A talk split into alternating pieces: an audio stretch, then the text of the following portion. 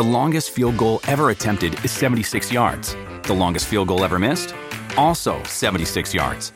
Why bring this up? Because knowing your limits matters, both when you're kicking a field goal and when you gamble. Betting more than you're comfortable with is like trying a 70 yard field goal. It probably won't go well. So set a limit when you gamble and stick to it. Want more helpful tips like this? Go to keepitfunohio.com for games, quizzes, and lots of ways to keep your gambling from getting out of hand. What does motion sound like? With Kizik hands free shoes, it sounds a little something like this. Experience the magic of motion. Get a free pair of socks with your first order at kizik.com/socks.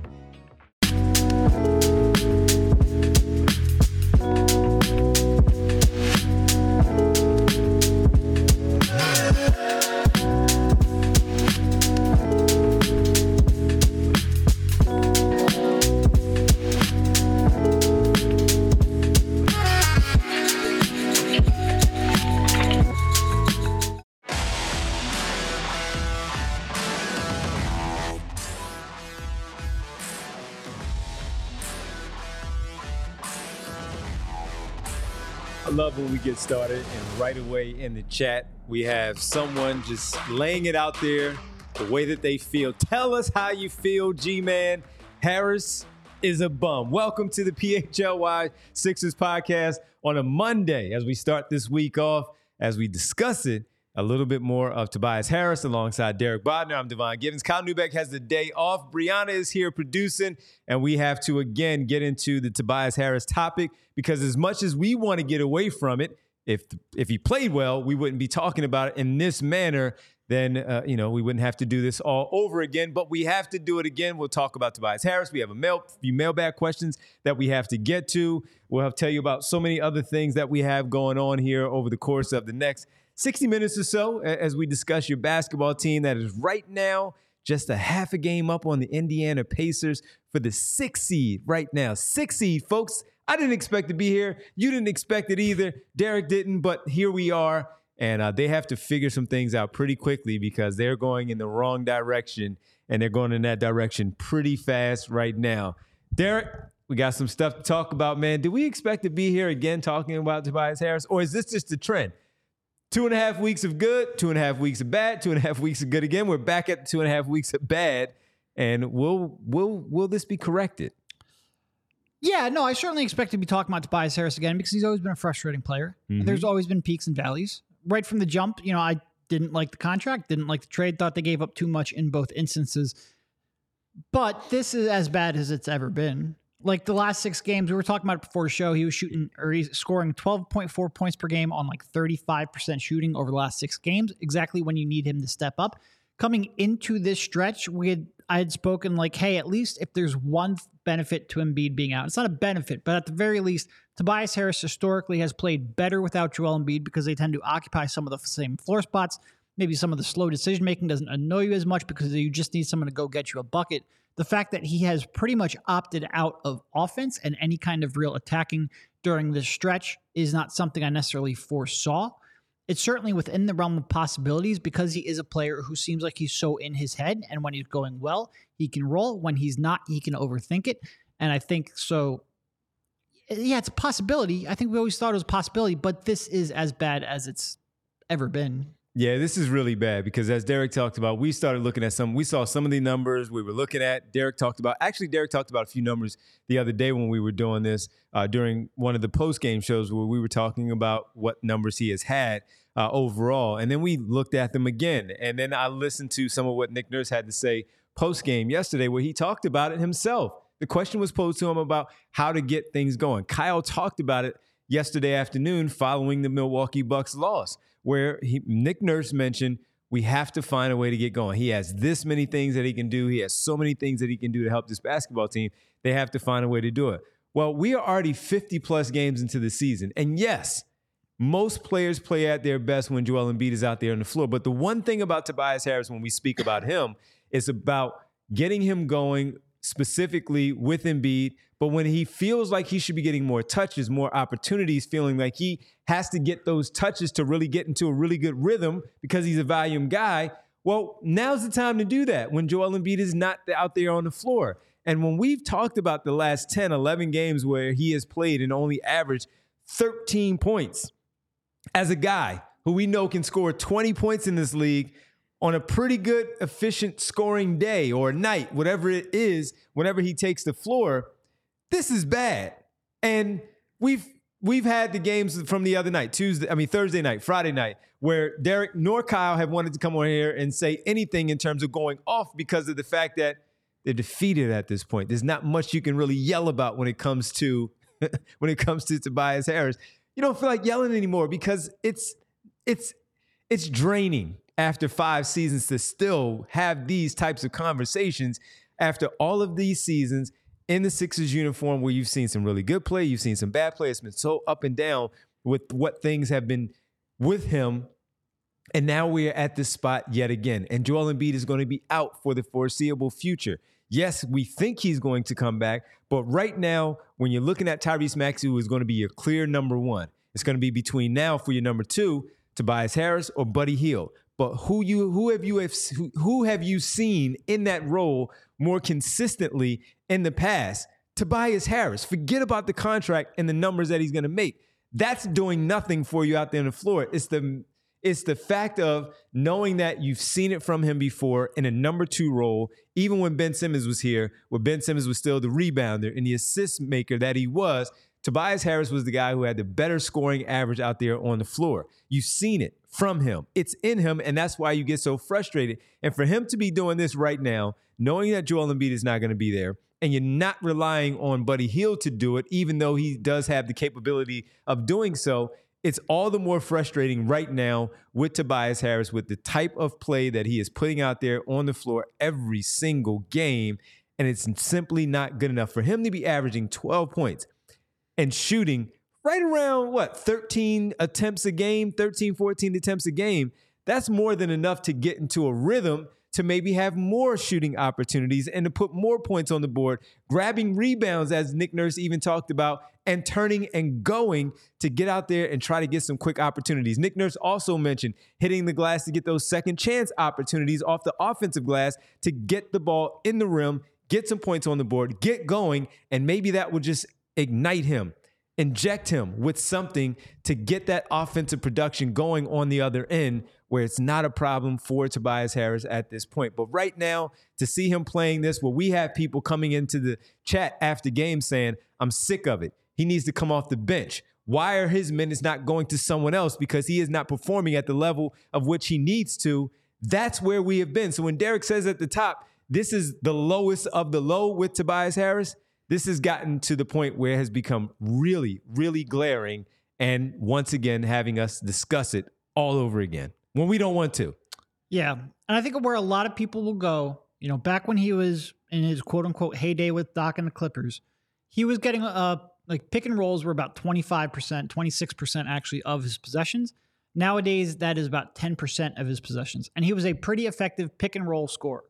The problem with that two things. First of all, it's based on a lot of shooting luck and that he hasn't been able to replicate ever since, but also that he has complete blinders on. Like when he is running a pick and roll, it is about him scoring, and he really doesn't have the kind of creativity or the vision to see what else is going around him. And I don't even say that as like suggesting that he is in any way kind of um, you know hunting his shots or selfish he just doesn't like you can really see the processing speed in those pick and rolls so it's never about creating an advantage for his teammates. So you don't really want to run pick and rolls. Like you ran it when he was with the Clippers because they were so undermanned and they were trying to get the most out of him. You haven't been running it now. Well, now with Joel Embiid out, do you change that? It's kind of hard to change that mid season, but also he's just not like you have so many role players around him. You need to be able to create quality looks for him. Running pick and roll with Tobias isn't necessarily the best, but maybe you run a few more just to kind of get him feeling good about himself.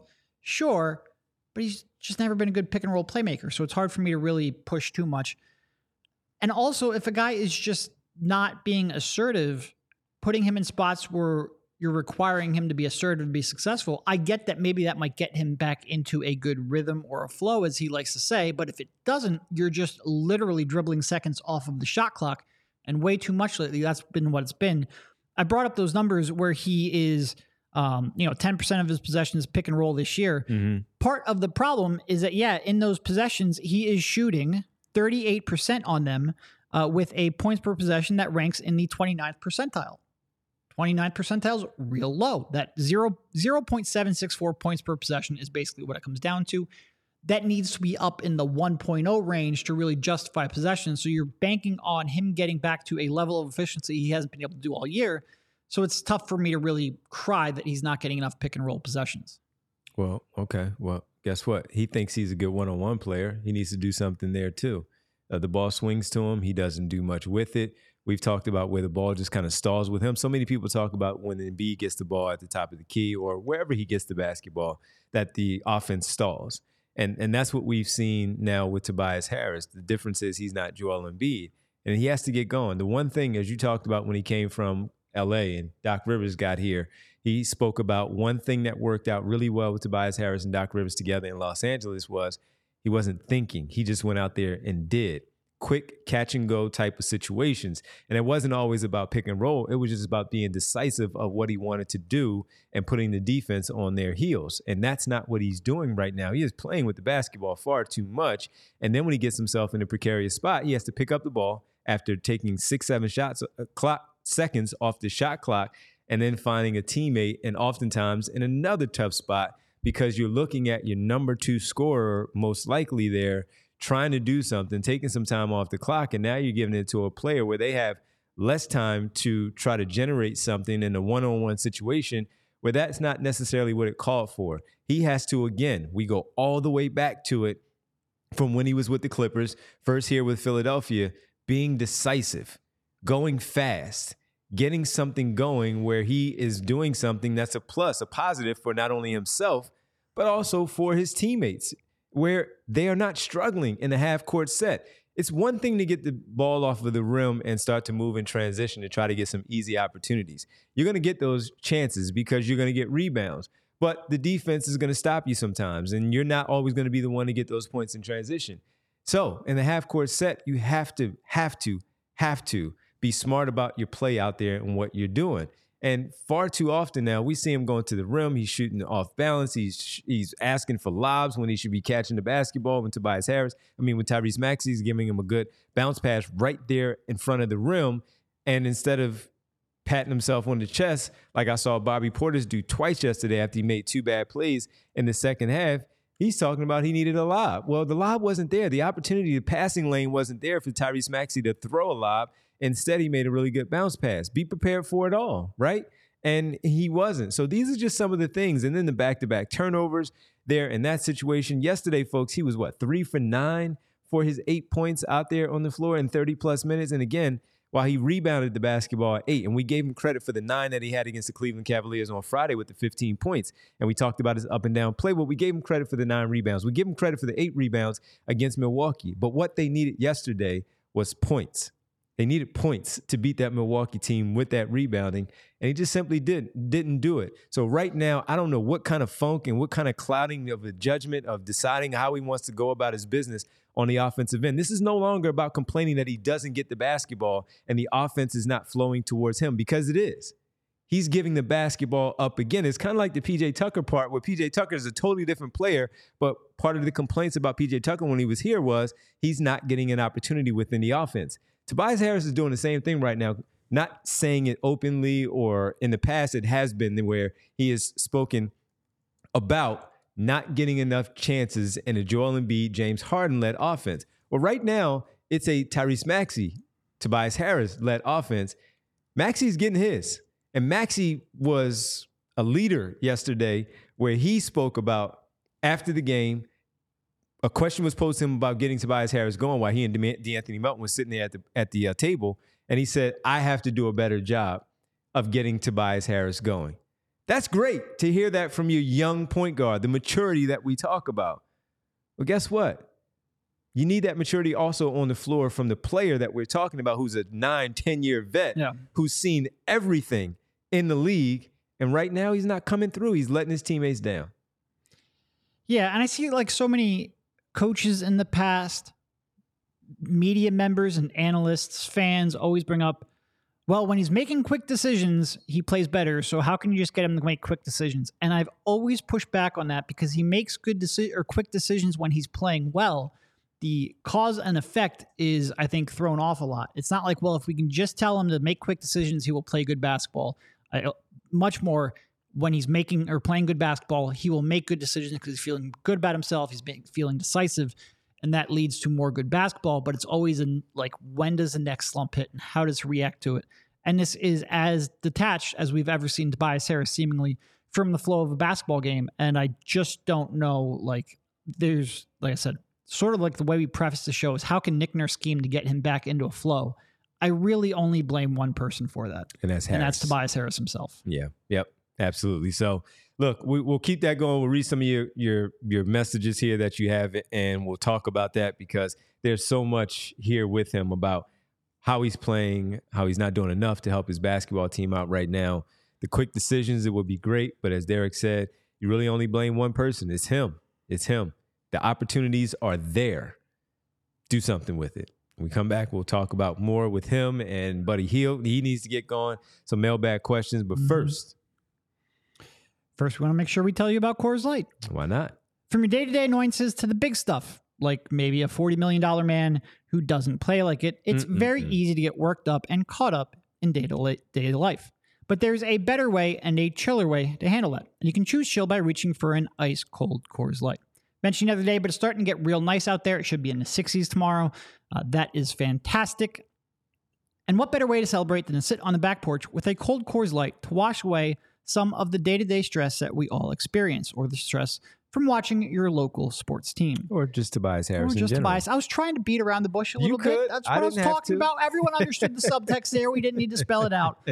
That's fine. And with Coors Light, you know it's cold when you reach for the can because the mountains turn blue when they're as cold as the Rockies.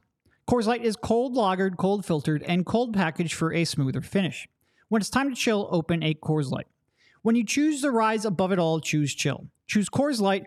Get Coors Light delivered straight to your door with Instacart by going to CoorsLight.com slash PHLY basketball. Celebrate responsibly. Coors Brewing Company, Golden, Colorado. And I hope we're not at the point here where this basketball team is frustrating you so much where you're just simply looking towards the baseball season. But if many of you are, and we hope that you're not, because maybe things will turn around sooner rather than later. But when it is time for the baseball team to get out there on the field, put on those new uniforms that everyone is talking about, well, I have the place for you to go. And that's from our friends at Game Time. Buying tickets to your favorite events, they shouldn't be stressful at all. And when you're with Game Time, it's not stressful because it's a fast and easy way to buy tickets for all the sports, music, comedy, and theater near you. With killer deals on last minute tickets and their best price guarantee, you can stop stressing over the tickets and start getting hyped for all the fun that you'll have. So if you're stressing like Tobias Harris is out there on the floor, maybe Tobias Harris needs to go see a theater show. Maybe he just goes needs to just calm down, relax, get back into a good place, and get back out there on the floor for the very next night for that game. Might go off for 20 plus and help lead his team to a win. If you're like him and you want to look for some tickets and you go to game time, you get flash deals and last on last minute tickets. You are an opportunity to look at the images of the seat that you may be in. Easy to find and buy tickets for every kind of event in your area. Lowest price guarantee, event cancellation protection, job loss protection as well. I was just having a conversation with my daughters because guess who's in town soon? Not in here in town in Philadelphia, but close enough, three hours away. That's Drake at Penn State, where he's going to put on a show next month. And they were like, Dad, we want to go. How do we find tickets? And I said, You know what, girls? Come look at this app on my phone, Game Time. Whoa, you can install images. Oh, I'm sorry. I'll Images of the seat second. views. Yes, you can go on the app. That app is already downloaded. You go on the app and look it up. And I said, this is where you would be sitting if you want to go there because their best friend is already going to be there. She has her tickets. Well, they can look at now the seats of where they would be near their friend because of game time. You can get the images of the seat before you buy, so you know exactly what to expect when you arrive. Buying tickets in a matter of seconds was just two taps and you're all set. Tickets are sent directly to your phone, so you don't have to dig through your email right there on the phone. They make great holiday gifts as well. Like I might have been generous enough to get the tickets for the girls at that time. So snag the tickets without the stress with Game Time. Download the Game Time app, create an account, and use code PHLY for $20 off of your first purchase. Terms apply. Again, create an account and redeem code PHLY for $20 off. Download Game Time today. Last minute tickets, lowest price guaranteed.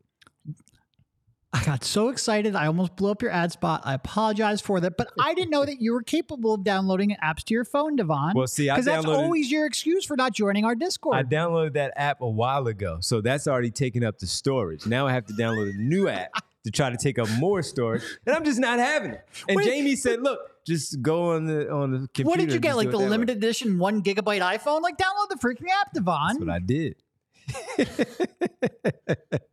That's what I did, man. That's what I did. I'm not ashamed to do it. To bring on all the noise in the chat, Coward. along with Derek. Get on the uh, Discord, you coward. Hey, you know, it is what it is.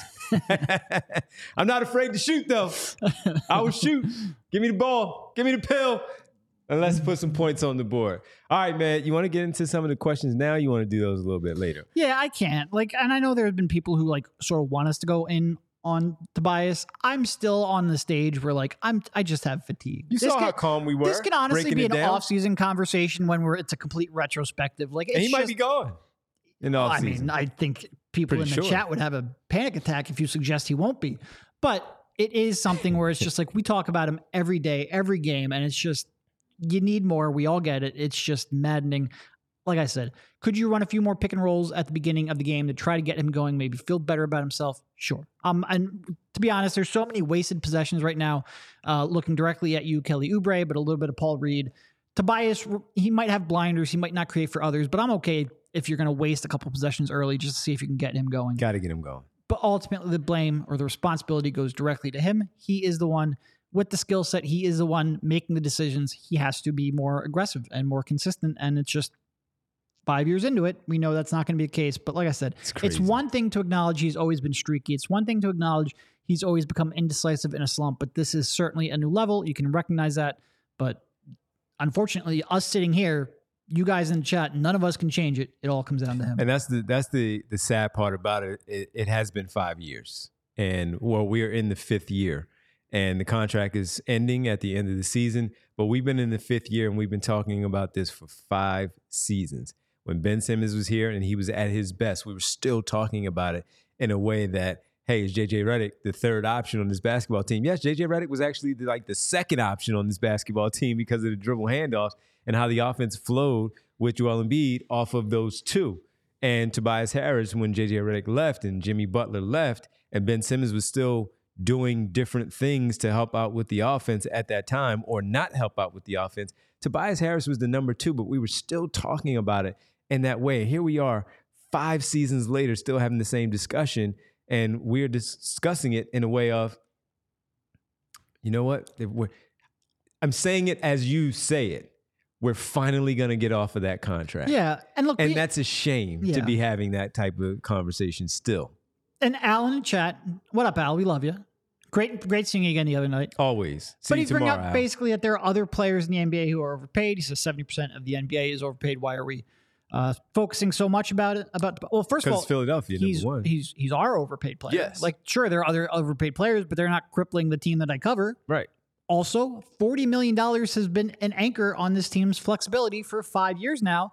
And now, at this point, when you need him to step up the most, you have the least confidence you've ever had, even though he's 31 and should be in the prime of his career, certainly should be in the prime of his decision making career. You can't rely him on there. And even when Joel Embiid comes back, you can't rely on him to be a catch and shoot player. And yet, he's going to start. Like, I, it's just going to happen. I looked it up before the show. He has started, and it might, might, be a little, my math's not perfect, but about 494 straight games he has started. Not once coming off the bench over that span. Mm-hmm. Nick Nurse benching him just isn't really realistic. So you've got to make do with him. So yeah, we're going to be frustrated every now and then. And on an off day, we might even focus a show around there.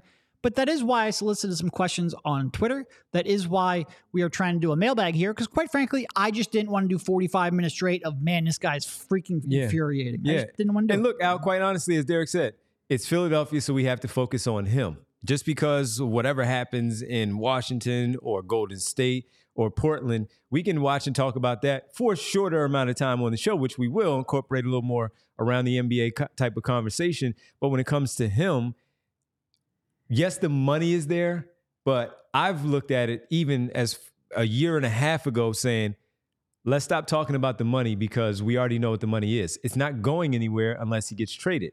We even discussed it a little bit at this trade deadline where most were asking, will Tobias Harris be traded? And we said, all three of us, all four of us, Rich, same thing. No, he's not going to be traded. You just hope that you get the best of him to help this team where we re- looked at them and said they have a real possibility of doing what we've been waiting for the past seven playoff appearances, which is to get out of the se- uh, past six, to get out of that second round. And in order to do that, you most likely needed him to play at that higher level. And we're not asking for 20 on average overall, it's just more of the consistency with the efficiency from game to game, where if he's averaging 16, he's getting you that 16, like we saw in the earlier stages of his Philadelphia career. So when we talk about it, it's for that reason. I can't get on what Jerami Grant or Klay Thompson or Jordan Poole even is not doing in those other cities because that's not this city. That's not what their expectations are. Theirs and this expectation is what we've seen from them, especially when you talk about however many starts he has had in the Sixer uniform during his tenure here in Philadelphia. And they needed it, and they have not been getting it consistently enough. Al, we sat and watched it with you the other night where you were losing your damn mind when the guy was doing something. So, yeah, that's why we talk about it the way that we talk about it, and we have to. It's just the way of the world around the Sixers orbit because he's still in the uniform. And when he's gone, we'll discuss it about one maybe one of the worst contracts in Sixer history because of what type of uh, what type of uh, uh, imprint he has left on this organization after the five years in the uniform and getting that contract. Five and a half because he was traded here and he played half a season yeah. before he signed that five year deal but that's just what it is and that's why we have to discuss it in the way that we do. And guess what? When he leaves he's going to say some nice things about philadelphia. And then you're also going to hear things in the back channels maybe that he felt like he did not get the opportunity that he was deserving of and maybe he wasted five years of his NBA career here in Philadelphia. So all of that stuff might be available once once we get there. But for right now, this is very disappointing, and and it is something that you know. Five years later, I didn't expect this to, to, to be the conversation that we were having about this guy and with this team. Just quite honestly, I just did not expect that. That, but the money, the money is what the money is. That's not going to change until it's off the books. It's not going to change. All right, let's get to some of these questions, man. All right. So we're going to start this off with a real uplifting one here from Ryan Lowry. Besides Tobias, what are you most disappointed by since Embiid has been out? What has been the most encouraging? The most encouraging, uh, honestly, for me, uh, despite these last two games with the Buddy Hield experience, uh, I'm most encouraged by what he has done out there on the floor with the playmaking and his overall play he has to now adjust to a few more teammates where De'Anthony Melton, Kyle Lowry is here. Tobias Harris is quite frankly in the lineup a little bit more from when De'Anthony Melton, uh, from when Buddy Hield was traded here. I think he played one, maybe two games with him before the All Star break. So that's the one thing that I've been encouraged by, despite the last two where he has not been all that good. And they have to find a way to get that going. Uh, outside of the Joel Embiid, what I, have I been most discouraged by, and what has bothered me the most, uh, I would say that because they still haven't found a way to rebound and defend at a much better rate against their opponents. Because a lot of that, as we talk about, is effort. And while it seems they're giving effort, they still seem to have the issues that they're having with the defense and the rebounding with Joel Embiid off the floor. And I know how the numbers are where they still had problems when he was on the floor with their rebounding and some with the defense, but he cleaned up so much. That said, I've seen in the past where Nick Nurse's teams with Toronto, different type of personnel where they were bigger yeah. with their wing players, where it's just not Tobias Harris and Nick Batum being, you know, having some length and, and, some size there. We've seen other players there with the Toronto Raptors where they've had that. The defense and the rebound still underwhelming, even without Embiid there on the floor. I thought it would be much better, much, much better, much, much better than it has been. Yeah, and look, like comparing to those Toronto teams, that size on the perimeter personnel is, completely different. Different. Um, and a lot of the players, especially before like De'Anthony came back, before Kyle was added to the roster, when Batum was out, a lot of the players that you were filling in there were just poor rebounders historically for their careers. I don't necessarily expect Nick Nurse to change that. Uh, that would be too much to ask. So getting some players back, I do think that is going to help. You know, De'Anthony Melton, we talk a lot about his defense and deflections and whatnot. And we he's a good a rebounder. His shooting, rebounding does get overlooked uh, at times, and I think that is one thing that we probably don't bring up enough. And I, like I said, I do think getting Batum back, things like that, will help. the downside here is that this relates to another question that we're going to talk about in a second.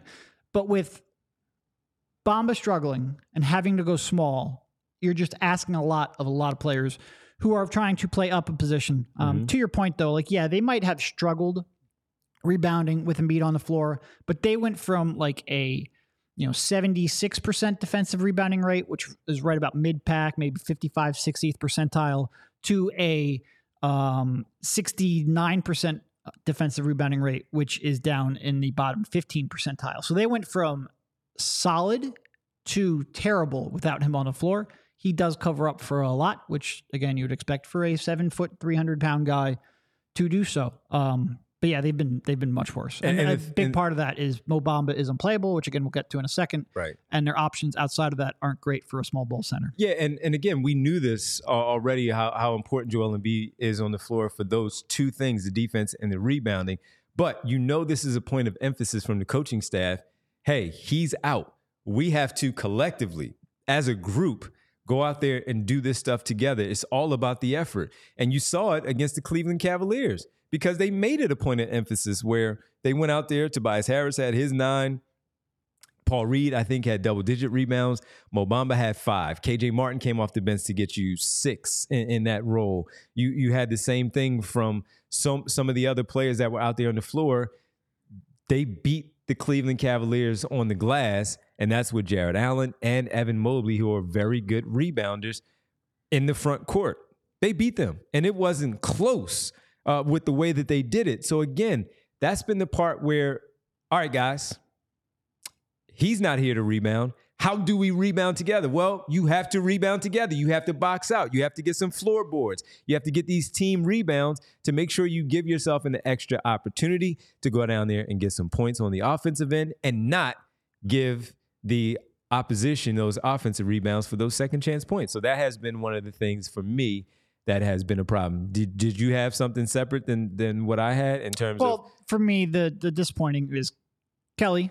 Uh, and Sure. since Joel went out, he's scored 15 points on 14 shots and had more turnovers and assists. Uh, you, you can't have a guy have that high of a usage rate and also make that many negative plays. You sort of expect that with Kelly, Yep. but you hope that he would hit the right like earlier on in the season people were talking about like maybe this is the right time in kelly's career and the right situation for him to cut out some of those bad tendencies and i think over the last couple of months and especially since joel embiid's been out we have learned that that is not the case he is still kelly oubre and paul reed suffers from that too like his his hero ball stuff on offense is just driving me up a wall in part because I know there is a useful NBA role player in there. I know, and people want to get on him for like, oh, he's not a center, he's a power forward. I disagree 100%. He is a small ball center in today's NBA. He doesn't have the floor spacing or the handles or the decision making to play alongside another traditional center. You want him as a big man.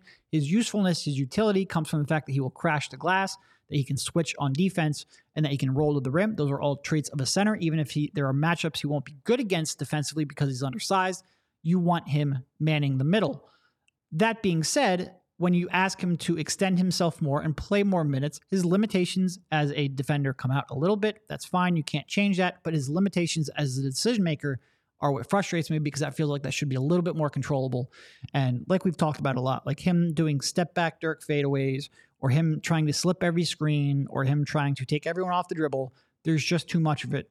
Set a screen, roll hard to the basket, chase offensive rebounds, and play hard defense. That's what I want out of Paul. And every time he tries to step outside of that, it feels like he is exposed. And if he is focused once he rolls and has a and he stopped right there in the paint at the rim, he has to be confident and because we've seen him do it. Turn around, find that man in the corner. He's right where he's supposed to be on the wing. Make that pass. An opportunity for you to get a shot from behind the three point line, a ball fake, maybe drive to the basket and finish off of just some good action there and some smart play from Paul Reed. Anything that you were encouraged by at all? Yeah, I mean, I'm encouraged just to get some guys back. I think your point about Buddy is right. Even though he has struggled mightily and maybe shown you why you could get him for second round pick, shown you why he has been a player who has come off the bench at times over the course of his career, I'm still encouraged because that skill set I believe is real, and I think he's going to fit well next to Embiid. But I do think there are going to be times throughout the season, or at least the next couple of weeks, where you go like, "Hey, he's a little bit out of place here playing without Joe. Like he needs someone to create those shots for him."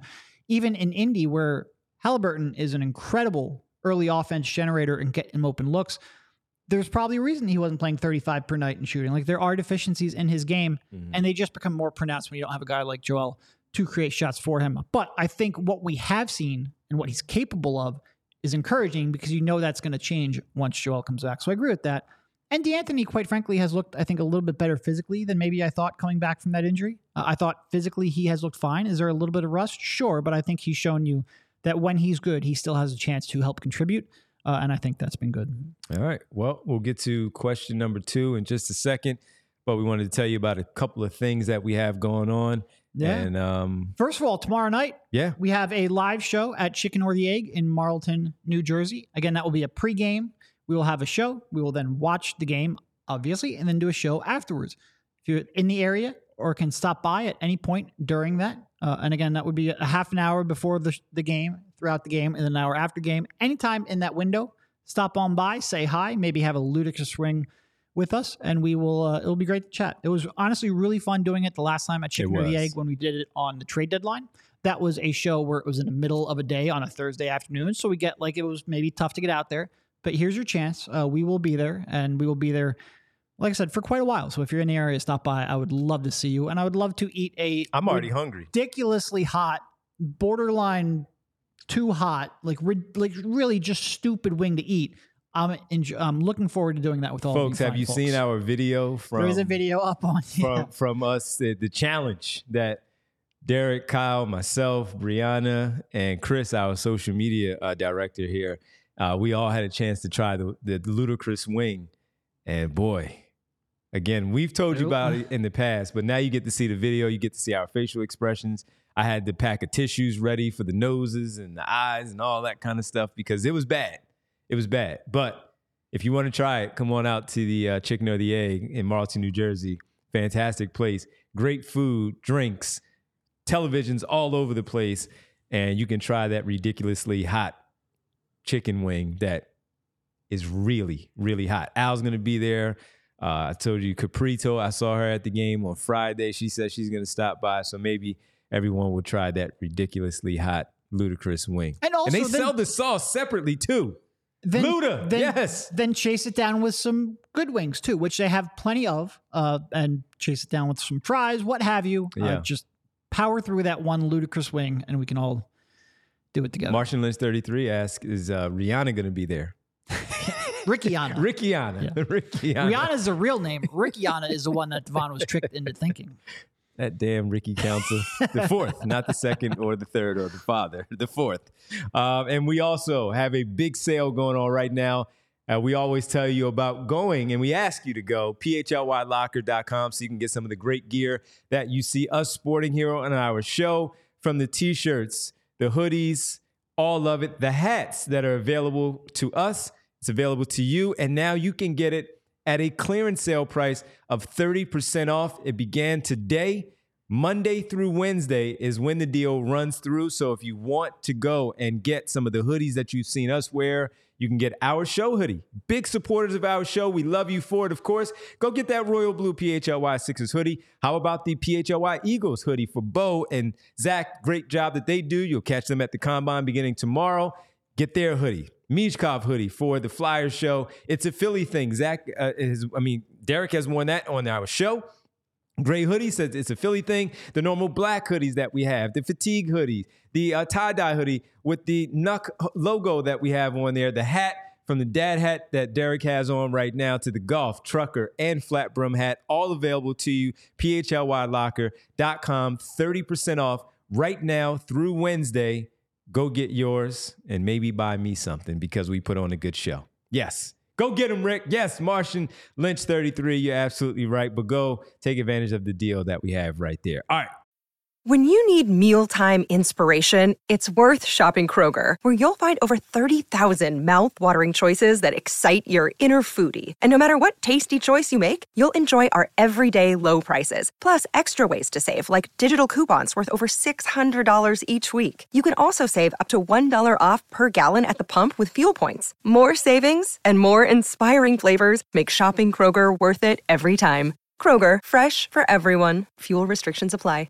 Derek, what do we have for question number two? We have one from Greg Otto. Greg, He asks, "Can you possibly find just one stat that justifies Mo Bamba's playing time?" I cannot. No, oh, I cannot. I can maybe go to a game where he's had a good game He and has had good rebounded. moments, yeah. But that's the stat. It's an individual game, not an overall stat throughout an entirety, a stretch there where we can say Mo Bamba did this and he was fantastic with this. No, I, I cannot. I'm sorry. I cannot, Greg. I apologize. I cannot. We'd love to. We just can't do that for you. No, look, you And can look at his rebounding numbers, and he's seven foot. He should be a good rebounder. Team is disastrous with him on the floor to the point where like playing Tobias Harris or KJ Martin at the five doesn't actually cost you anything in terms of your rebounding, which again should not be the case because those are not good rebounding numbers or lineups either. His rim protection will have moments, but by and large, he's out of position so much. The rim protection numbers don't get better with him on the floor. His own individual numbers, obviously, in terms of offensive output, don't help. So if he's not protecting the rim and he's not rebounding and he's not a viable offensive player, then what the hell are we doing here? That's why we spoke before the season that we thought there was a real legitimate chance he might end up not making the roster. He did, but he is legitimately like your 13th through 15th man on the roster. Well, he can't be the 15th because they only have 14 players currently on the roster. That's one of our questions coming up. But he is legitimately somewhere in the 11 through 14 range of your roster. You're just forced to try to play him right now because you cut all. Remember when they had like five centers at the beginning of the year? Well, they got rid of most of them, and now you're left without trying to, you know, fill major minutes without Joel And Embiid. remember, Montrezl Harrell tore his ACL. So Yeah. had he not torn his ACL, Mo Bamba might not be here. Yeah. Well, then I'd just be complaining about Montrezl Harrell. It would be a different kind of complaint, but at least Different can- complaint, you know. but you know the guy gives effort and he can rebound. he gives effort offensively. Doesn't really give effort defensively. Uh, We don't need to He get into rebound, though. Sure, but he was one of the worst. Anyway, it doesn't All matter. all This is- right, all I, right. I can't. That's we already complained about. thing. No, no, I can't do Yeah. it. Um, I'd probably no. Don't need to go into this. I got him going, folks. But no, there's like there's they needed to get someone at the deadline. They thought they were getting someone at the deadline. It didn't work out. They need to find a way to navigate the next three weeks. I don't think going small as much as they're going to need to go small is going to work. I don't think playing Mo Bamba is going to work on a nightly basis. They're in a bad spot. I don't remember him being this bad when he was with Orlando. I mean, he was a former number six overall pick who's now on a minimum contract. So clearly, I think he was pretty bad. But when we watched him, well, at least when I watched him, it seemed like he was still doing things. Yeah, I mean, I think when He you're was still starting. when oh well, you're starting because they invested a top six pick in him. Yeah, but they But- also had traded for Wendell Carter Jr., who seemed like he was a better player who wasn't starting. Sure. I think they I think they wanted to see like I think when you're young, you see or when a player's young, you see their potential, you see their talent either developed or God given, and you think, well, they will improve on certain things. Or mentality wise, we can get them locked in for more. Mhm. There's just a benefit of the doubt that you give to young players. And then when those players don't meet it, that narrative, that belief of a player swings very quickly. And Mo's at that stage of his career. That's why at the beginning of the year, you thought, well, at the very least, you know, he has been beaten down, so to speak, and is now at the point where he's on a minimum contract. He's fighting for his life. He has to show something. Maybe you can get the best version of Mo, and you just haven't gotten it. Yeah, and that that's tough. Also, by the way, Ray Burrow says in the chat here that uh, he has the Sixers shirt, the T-shirt, needs the hoodie now. Well, Ray, You do. thirty percent off. Ray, thirty percent off. Go take care of that, and uh, let us know that everything went well. Hopefully, you get the shirt, and you'll be matching like we are. Me and Bree and and, and Derek, we we all have the uh, the hoodie. So go get it, and Kyle too. Kyle too. You'll be matching with us. All right, we have a super chat though. Before we get to Uh-oh. question number three, that's from Kevin. What up, Kev? What is Tobias Harris really worth per year? That's the first question. Well, unfortunately, I think a lot of people will want us to say zero. He's not. He's an That- NBA player. Not, yes, that's unfair. See, the problem is we still don't really know how much the salary cap is going to go up. So I guess we can only answer this based on the current projections or current salary cap, not the projections, because the national TV deal still isn't signed. I think a lot of people are going to be paid a lot more than you expect, though, because of that rising salary cap. 15 per year, somewhere in there, 20 maybe. Like I think Twenty max. but I think like starters are going to get twenty million dollars a year in upcoming Yes. NBA, and I Yeah. think Tobias Harris, most teams, not maybe not most, but I think a lot of teams would still start him. I think what we're seeing right now, there's a combination of just fatigue, and it's been five freaking years, and the fact that this is the worst maybe he's ever looked. Mm-hmm. I, he will get signed somewhere to be a starter. I'm confident in that. What, what would you be surprised if he got twenty five annually? above like 25 to 30 is where I start going like that's a pretty big mistake. That's excessive. Yeah. Yeah. All right. And he but also, like 15 to 20 is sort of what I expect. All right. Kev also says, what do you expect to make to next year? That's about 20. You know, that's Yeah. that's pretty much the baseline. 20. I think I, I right still there. think there's some like recalibration of where we are in terms of the NBA salary cap that fans, eh, which I get because it changes a lot and it changes pretty frequently. Uh, you could just go back a decade and, and like $15 million a year was like, you better be a freaking star. We're Mhm. nowhere near that point anymore. Uh, player, there will be a lot of salaries you see. And he's going to be a starter. "Whoa." It's Yeah. just a matter of who signs him, how much they're willing to pay him, or overpay him for how much he's going to mean to that particular team. So when we talk about the Detroit Pistons, as young as they are, to get a veteran like Tobias Harris, maybe they will. I mean, look Well, what they did the with with Jerami someone- Grant. Remember when they signed Jerami Grant to that number? Sure. And because of that, I have much less interest in Jerami. Grant. Also, because Jerami Grant thinks he's a number one or two option, and I don't think he should be. But Yeah. anyway, We've gotten into that. there is. I've said this a bunch. In order to get a player in free agency, you pretty much have to overpay. That's the name of the game. By definition, you are the team that's willing to pay that player the most. Mhm. Now, it's not quite that simple because a lot of teams don't have cap space and yada yada yada. So there is a little bit of lee- a leeway where you can get a player on a good deal. But a lot of times, it's because you are willing to pay more than the rest of the market, and especially a, t- a team and a market like Detroit it's not like people are like, man, I really want to go play for that franchise. Like, yeah, occasionally, like someone like Miami may be able to get someone on a good market deal because they want to be there either because of Spo or Jimmy or a chance to compete or South Beach. Mhm. Detroit has none of that going for it. So, Yeah. yeah, they're going to have to overpay if they want Tobias, and there's a chance they end up overpaying. And he knows about Detroit. He's familiar with Detroit. So Mm-hmm. they might have to pay for that also because he already knows. So you're going to have to pay. Give him some money to simply be here with us. So we appreciate that. Will the Sixers make him an offer, Kev?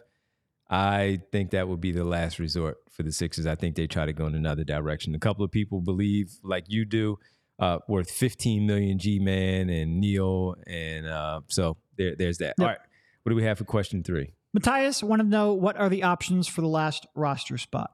So I guess one key detail here. First of all, Baisley is on a 10 day. So there will be two open roster spots soon, assuming they don't sign him to a second 10 day or the rest of the season. I think part of the reason they keep a roster spot open now is because they're waiting to see whether or not anyone gets bought out before the deadline. And again, as a reminder, the deadline for a player to be bought out and still be eligible for the playoffs is March 1st. So it's mm-hmm. coming up here soon. But I think the reason you're not seeing anything in terms of them signing someone who's currently out there or maybe signing Ricky Council is because they want to keep that roster spot open just in case somebody shakes free at the last minute. Because there have been times in the past where players, maybe teams are negotiating a buyout, it doesn't work, and they say, well, screw it. Let's just waive him so he can go somewhere else and be on a playoff roster. But that is something where a deadline again forces teams and players into a decision. So I think there's a chance they're just waiting around right now to see if anybody becomes free heading up to this deadline. Well, and we don't have a clue right now of who that might be. It'd be nice to see if Ricky Council does, in fact, get one of those, but leaving the other open is the right idea for right now because we still have just a few more days this week, March 1st, this week. So we'll find out uh, by Friday at least who may or may not be uh, let go and see if the Sixers have any any avail- uh, any interest in it.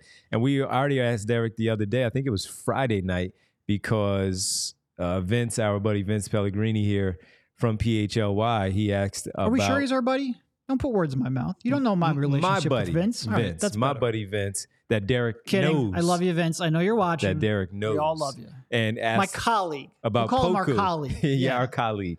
Uh, asked about Poku from OKC, who was let go, and we said we would have interest, you know, depending on. And again, that goes He- back to the fact that that question: Can you find one positive stat about Mo Mo Bamba? No, I can't. Yeah, So, and we yeah, might be able to Poku with on. Poku. Yeah. Might be, might be, might not once he gets here, but might be. Question four: What do we have? So this one is probably going to be a little bit longer of a conversation. So I saved it for last. I had a couple others queued up here that I don't think we're going to have time to get to. Um, a real, real quick one from Gavin. Okay. Can being the six or seven seed uh, and therefore avoiding the Celtics in the first be more valuable than being fourth or fifth? So basically, if you get the six or seven, you can end up avoiding Boston until the conference finals. Yes. Yeah. Yeah. because I think that's the game plan. That's the that's the desire for most people to avoid Boston until you absolutely have to see them. Certainly, like the fifth seed, because fifth seed the worst of both worlds, Yeah. right? You don't get home court in the first round, and you get Boston in the second round. I think that's one. And obviously, seven or eight are the ones you really want to avoid, absolutely want to avoid. But if you can't get Um, you know, four, fourth there might be an op, uh, argument just because you get home court, but I think the one you really want to avoid is five, six, or, se- or five, um, or seven or eight. So yeah, six is is not a bad spot. Yeah, You do have to win on the road. You but if you do. do that, you can avoid Boston to the until the conference finals. And Boston is a one team where if the Sixers are healthy, which is a big if, and if Joel's back and looking like Joel, which again is a big if, even if all those things go right, Boston is still the prohibitive favorite. Whereas with Milwaukee, and Milwaukee's playing, like you brought this up, and I think it's probably true. They're playing better defensively since Doc took over, even if they haven't necessarily been winning games. If they continue to do that, they are a dangerous squad. Uh, and certainly if they continue to play better defensively and you have Giannis and Dame, they would be the favorites in the series, but not the prohibitive favorites like I think Boston would be. So that is a team that you want to wait until the conference finals because at that point stuff might happen. Players might go down with injuries, players might not be as effective as they were at the beginning of the playoffs, uh, or teams just might struggle. Um, maybe they get knocked out before the conference finals. Any of those maybe unlikely possibilities have a better chance of happening in a conference finals that, than they would in the second round. So yes, avoid as much as you can. And also, right now, Milwaukee is one game back of Cleveland for the number two spot in the Eastern Conference. And I expect Milwaukee to maybe leap over Cleveland. So maybe if the Sixers fall 2 6, they're able to remain out of the play in. We might be talking about the Sixers and the Cleveland Cavaliers. And we've already seen where, especially with Joel Embiid back, even with Donovan Mitchell on the other side for Cleveland, we saw them in the playoffs last year, how they faltered against the New York Knicks. And then seeing the Sixers play the Cleveland Cavaliers twice so far without Joel Embiid and the way that they've played and beat them, that most people would feel pretty confident about the Sixers' chances against the Cleveland Cavaliers. Another day is here, and you're ready for it. What to wear? Check. Breakfast, lunch, and dinner? Check. Planning for what's next and how to save for it? That's where Bank of America can help. For your financial to dos, Bank of America has experts ready to help get you closer to your goals. Get started at one of our local financial centers or 24-7 in our mobile banking app. Find a location near you at bankofamerica.com slash talk to us. What would you like the power to do? Mobile banking requires downloading the app and is only available for select devices. Message and data rates may apply. Bank of America and a member FDIC. All right, man. You said that there was one more question. Last one from Jay Yarrow. Why is this team losing so much? Don't just say Embiid is out. He says it's got an all-star with Tyrese Maxey, and the rest of the players are widely widely believed to be good. Nurse is supposed to be a top-level coach, so why all the blowout losses? I do believe part of it begins with what we discussed and what was the opening topic of our show. Tobias Harris plays a big part in that. You said that was Jay? Yes. Jay, I think Tobias Harris plays a big part of that. While he may not be the be all end all of it all, he's a very important piece for what they have to do in order to be uh, productive on the offensive end. And of course, to have him rebound and play defense the way that he is capable of on the defensive side. So if you were getting the better version of the Tobias Harris, where we look at him for two and a half, three weeks of the scoring, the rebounding, and the overall play in general, where we're looking at him playing some pretty good two way basketball for Nick Nurse's team, then I think we're talking about a different version of the Philadelphia 76ers, even without Joel Embiid, because that opens things up for Tobias, for Tyrese Maxey. And then it also goes down the line where you now have a player and what the things that he's able to do and Buddy Hield, it makes things easier for him too. And then when you start to get the other pieces coming into the game, it just simply works out that way. And then the other part is, I, I, think this is something too, when you see some of the other players like a young Paul Reed and maybe a few of the other players, it puts them at ease too, knowing that they don't have to go up that extra level. You're already jumping into one level because Joel Embiid is not here. But when you have to go to another level because in the game and in the moment, Tobias Harris is not playing at that level, some are going to maybe overplay a certain way because they feel like they have to make up for what's not there right in that moment from what Tobias Harris is not doing. And that's a big part of what their success should be, Jay, if he is out there playing that two way level of basketball. And even if he's not the greatest defensively on the other end, if he's giving you 20 points or 18 consistently for what Tyrese Maxey is already going to be giving you as a number one option, I, I think that's a big reason why. Yeah. So here, here's here's one thing. I've, I've got there's a, a number of a little scatterbrained right now. So there's a couple things I'm going to want to get to. Mm-hmm. They played 11 games since Joel Embiid went out. Kelly Oubre and Paul Reed. They're the only two players to play 11 games. We just spoke earlier about how they're two two of the players that we are most disappointed in. In terms of people who have played 10 games, you have KJ Martin, Mm. and he, he- last one he just missed was last night. Mo Bamba, Ricky Council and Tyrese Maxey. Okay, so of the players who have played either all of the games or one of the game or only missed one game, only Tyrese Maxey is anything approaching a reliable player. You have, you know, Tyrese Maxey missed the one game. Tobias Harris has missed three games. Buddy Hield has only played in seven of the games. Uh, where else do we have? Um, De'Anthony Melton has played in two of the 11 games. Nick Batum has played in two of the 11 games. You've just, or eight, or three of the 11 games, I'm sorry. You've got your core pieces outside of Joel Embiid who have missed a lot of games. So that's part of it. It's not just Embiid's health, it's that there have been a lot of players out. Mm-hmm. Second, and you sort of just brought this up.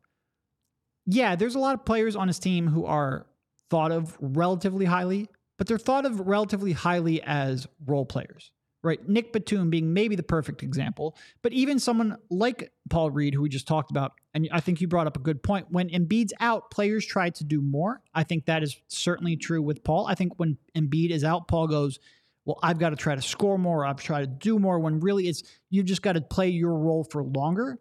But I think getting that through to a young player is tough, especially someone like Paul, who always has, you know, moments where he thinks he's the center of attention or Yes. the main character in a story. Right. And you've got players, a lot of the role players, who are, you know, their value, like Batum, is derived off of catch and shoot. Uh, even someone like De'Anthony, you, they're all players who need space created for him. With Joel Embiid out of lineup, there's really no one outside of Tyrese Maxey. And Tyrese Maxey, you know, we haven't been focused on it too much because there's been so many other problems. He's not a natural high level shot creator at this point. I think he's made progress. I think he's better than I expected, but he's not where he's going to be at 28. And he's probably not, you know, where you necessarily need him to be. Mm-hmm. So, with so many players having to play out of their role and not getting shots created for them, it makes those players who were previously thought of as high level down a notch or two because they're just playing roles they're not necessarily comfortable doing. And then you've got Tobias Harris, who's just, he's the one player who you go, all right, Embiid's out. We need you to step up and be consistent. And not only has he not been, he has been consistent. The problem is he's been consistently bad. So all of that is, and they're playing now their toughest stretch of games throughout the season. This is, I know we've had, um, I think it is Neil in the chat who's been talking pretty much the entire time. None of this matters because it all it's all about Joel Embiid getting back healthy. And certainly when you're talking about the team playing well in the playoffs, I think that's mostly true. Why this matters now is because they are in that fight to stay out of that um, play-in tournament, and because even if Joel Embiid comes back, being in a spot where you have to win two out of three games or uh, one out of three games, where basically a two-game losing streak could end your season, is never something you. It's not a position you want to be in. You want to avoid that at all costs. So this matters because seeding matters. This matters because the play-in matters.